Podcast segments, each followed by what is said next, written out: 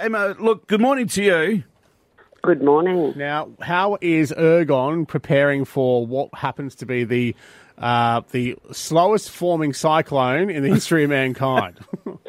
It's obviously given us a lot of time to prepare, but seriously, we are always prepared for these kinds of events.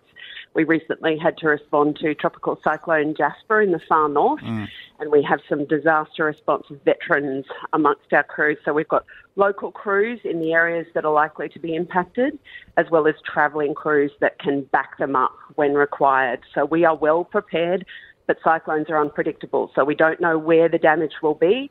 We don't know the extent of the damage. So we're asking everybody to be prepared on the home front. If you're in an area that could be impacted by the cyclone and then subsequent flooding, to be prepared for power outages, and they could be prolonged depending on the extent of damage to the network. Look, uh, Emma, I saw some uh, some pictures on the uh, the news on Seven News the other day. Uh, it was almost like an army of ergon people and equipment and everything based in uh, Rockhampton, ready to rock.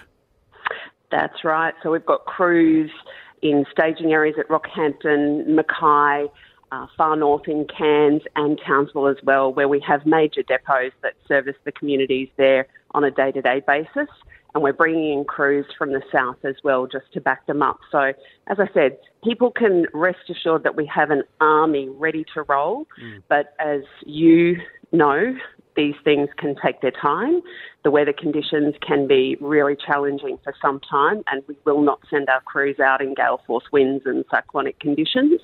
So we need everybody to be prepared and be patient. We will we will be there for you. You know, we will be ready to restore the power as soon as practically possible. But the reality is, you know, we've seen during Tropical Cyclone Jasper, it can take over a week to restore power in some of the worst affected areas.